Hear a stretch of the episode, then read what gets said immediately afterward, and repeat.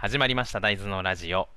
このラジオでは沖縄で活動する社会人ストリートダンスサークル大豆のリーダースナこと砂川がダメな大人感満載の雑談をメインに、他にダンスやサークル活動に関することをほどほどに話していきます。今回は今週のお題トークについて話をしていきたいと思います。今週のお題トークとは何ぞやと、このラジオトークというトークアプリを使ってラジオ配信してるんですけれども、この運営の方々からですね、週1くらいでトークテーマが提示されているわけなんですよ。今週のお題トークというくらいですからね。今週のテーマが気分が落ち込んだ時にすることということなので、せっかくあるので乗っかってみようと思っています。とはいえ、今回の目的はこの今週のお題トークに乗っかってみたいっていう気持ちだけで始めてしまったので、なんと言いますかね、今回のテーマが残念なことに落ちた時にすることということで、僕自身がね、気分が落ちちゃうことっていうのはあんまりないんですよ。イラッとすることとかはありますけどね。強いて言うなら、誰かをあんまり考えてない状態で誰かを傷つけちゃったなとかっていう時はちょっと気分が落ちるかなとめいっちゃうことはあります。やっちまったなっていう感じでね。あとは年に2回くらい、ちょっと自分の体感なんですけど、2回くらいはもう落ちちゃうというか、何を考えてもちょっと嫌な考え方になってしまうような時期が多分12月くらいと、あとは半年に1回くらいかなにあります。それはもう個人的には、生理と呼んでいて、こういう時期が来るのは分かっているので、その時期には誰かとあんまり深く関わらないようにとか、何か難しいことしないようにとか、そんなことを、心がけていますので、できるだけこの時にね、落ち込んでるのでね、多分イラついたりしてて、誰かを傷つけてたらまたへこんじゃうから、自分から誰かと距離を取るような期間はあったりします。誰かを傷つけるとか言ってますけれどもね、計画的に誰かをへこますのは別にいいんですよ。計画してね自分の中でへこましてやろうと思ってへこましてるので、そんなものはいいんですけども、気分が落ち込んだ時にすることという話なので、これ言ったらとりあえず落ち込まないというそもそもの話ではなくて、じゃあいざ落ち込んでしまった時はということで、考えてみるとですね、具体的なことではないんですけれども、ちょっと考え方というか、自分が落ち込んだ時にしているなと思うことを考えると、全てを人のせいにする、これにつきますね。自分を正当化してすっきりするというわけですよ。何で落ち込むかにもよるんですけれども、その時に落ち込んでいる理由が、例えばね、仕事とかだったら、あいつがあそこでいちいちうるせえんだよとか、お前もやってねえくせにことが起きた時だけつついてきてんじゃねえよとか、わりかし人のせいにしてる感じがしますね。なんでしょう。仕事に限らず、他に何なんだろうな。ちょっとパッと浮かばない。仕事だけしてるわけじゃないくせにパッと浮かばないんですけれども、結構こうやって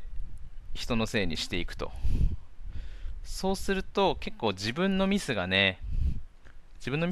えたというか、自分がミスってないみたいに錯覚するので、そういうふうにまひってくるところまでは割と人のせいにガッとしながら、いろんなことを思い返して、ミスの原因なんかをパッて見つけたときに、できる限り人のせいにするんですよね。そうすると自分のミスが消えたと錯覚するので、すかさず自分の中の自分にこう言い聞かせるわけですよ。もう誰にでも失敗はあるさと、許してやれよと。そうなんですよもう自分のミスが消えてますのでね、だいたい人のせいになってます。なので気分が落ち込んでたはずなのに、いつの間にかね、他の人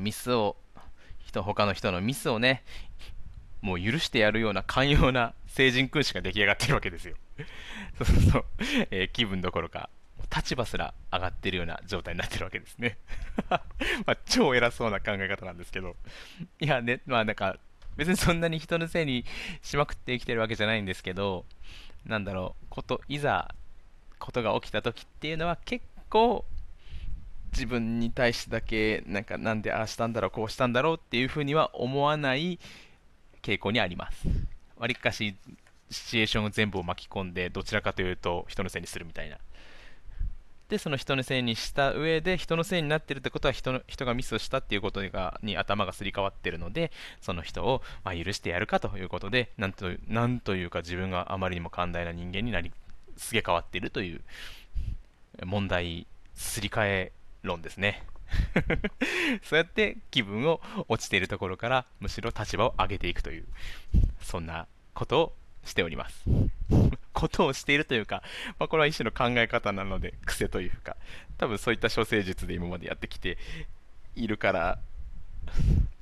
そもそもずっとこういう考え方のループがあるから、あんまり気分が落ちることがないんじゃないかなとは思うんですけれども、そんな感じです。ただこれは考え方の一つで、自分があまりにもなんていうか、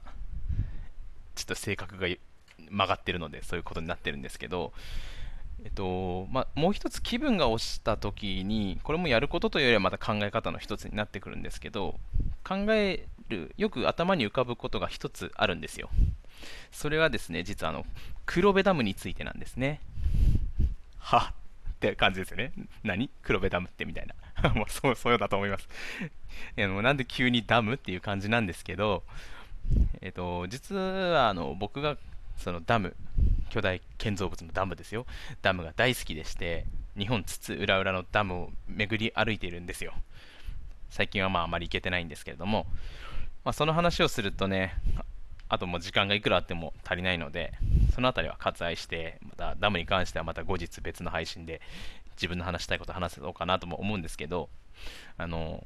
そもそも黒部ダムっていうのは皆さんご存知ですかね。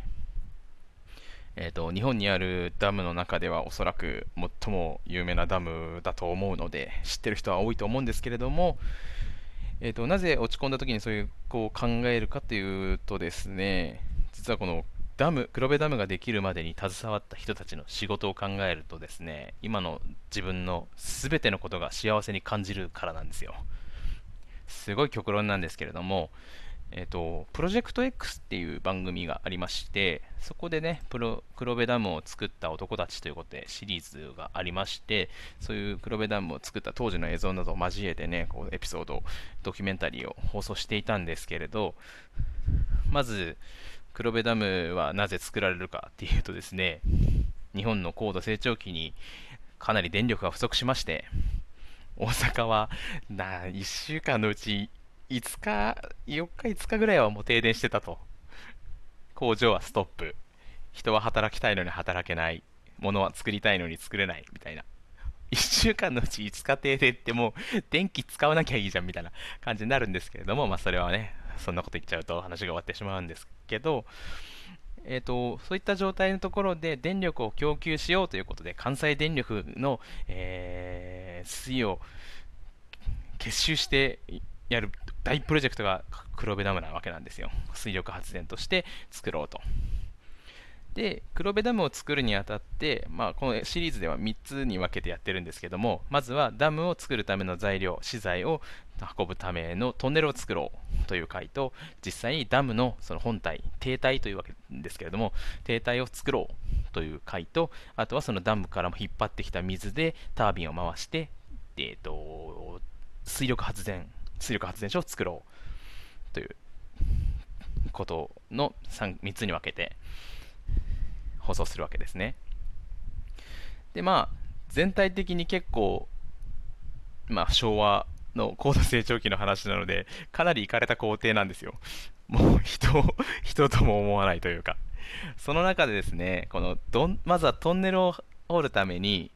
いろんな人が結構頑張ってトンネルを掘るんですけれども、岩盤が硬くて進まないんですね。